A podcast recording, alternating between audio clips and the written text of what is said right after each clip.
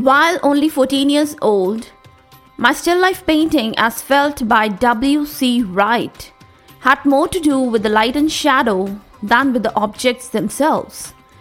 You'll too notice that in my audiogram post where I stuck my painting, my maximum time was taken painting the two people reflected in the mirror, their shadows talking to each other. Sudha Parak has aptly quoted that the painting of still life is not static, it's very, very live.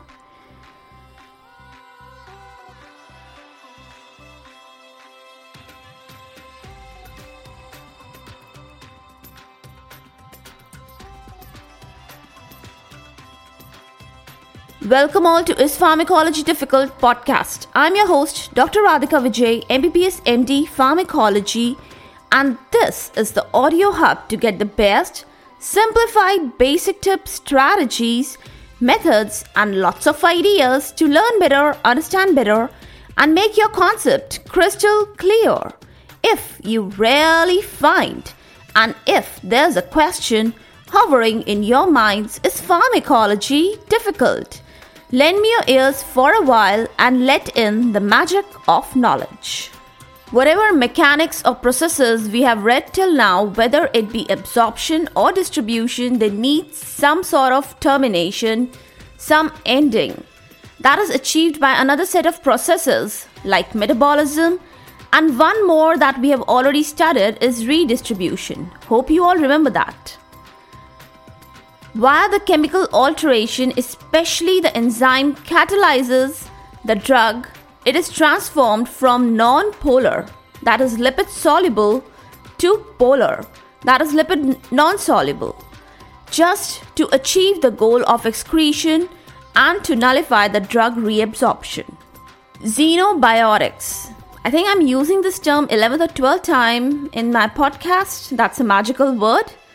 So they are metabolized mainly, and this is how our body is protected from the foreign toxins and chemicals. Now, what can be the site for these processes to occur? Well, the main area of dwelling is the liver, that is the main site, then kidney, intestine, lungs, and plasma. Then there are skin also, but don't consider the dead parts of the skin like hairs, nails, etc. Now, there can be variety of consequences such as the type of the biochemical transformation. Drugs can be rendered inactive, they can be rendered active metabolites from the active drug or active metabolites from the inactive drugs. Let's dive in details of each of these one by one. The first one is the rendering of the drug inactive. That means from active drug inactive metabolite is obtained. Now, this is the most common case that is seen. Drugs like ibuprofen, phenobarbital, lidocaine, chloramphenicol, paracetamol, propranolol, etc., they convert to less active or inactive metabolites while attacked by the sword of metabolism, and then their action finally ends via the excretion of the drug. The second one is the rendering of the active metabolite from the active drug. Now, this is quite interesting. You know, one active drug, when cut through the knife of biotransformation, it gives rise to another active metabolite. But together, they show added effects together when finally seen. That's really amazing. Let's get to know the apt examples in this particular context. Well, grab your paper and pens. Here my list goes. Diazepam can converts into an active oxazepam. Morphine converts into active morphine 6 glucuronide. Imipramine converts into active desimipramine. Losartan converts to active coded metabolite capital E3174. Amitriptyline converts to nortriptyline. Cefotaxime converts to desacetyl cefotaxime. Allopurinol can convert into alloxanthine.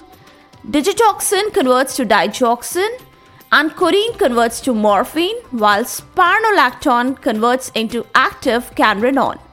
Well, these were the most well known and very good examples day to day used, though there are many, many much more, and the list becomes endless. And the third one is the conversion of the inactive drug to the active drug. Now, such inactive drugs, they are known as prodrugs. Okay, so let's quickly grab a definition, which is one more added upon advantage for the day.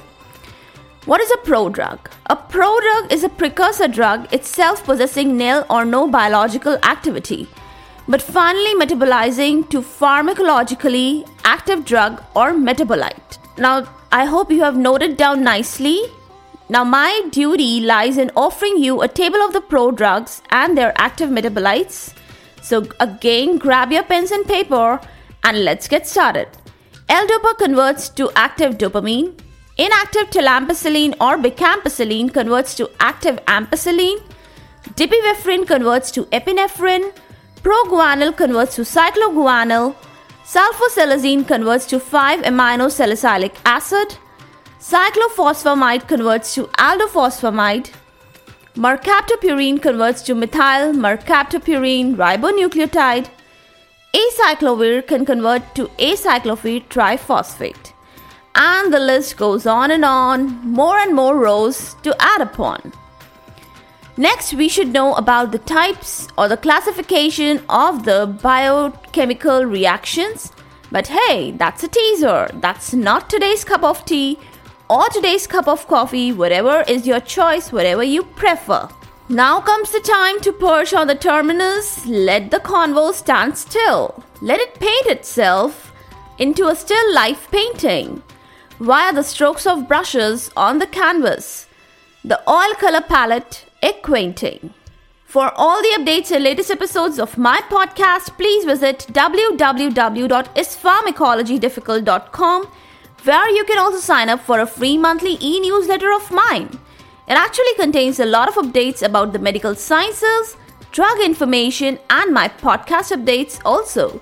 You can follow me on different social media handles like Twitter, Insta, Facebook, and LinkedIn.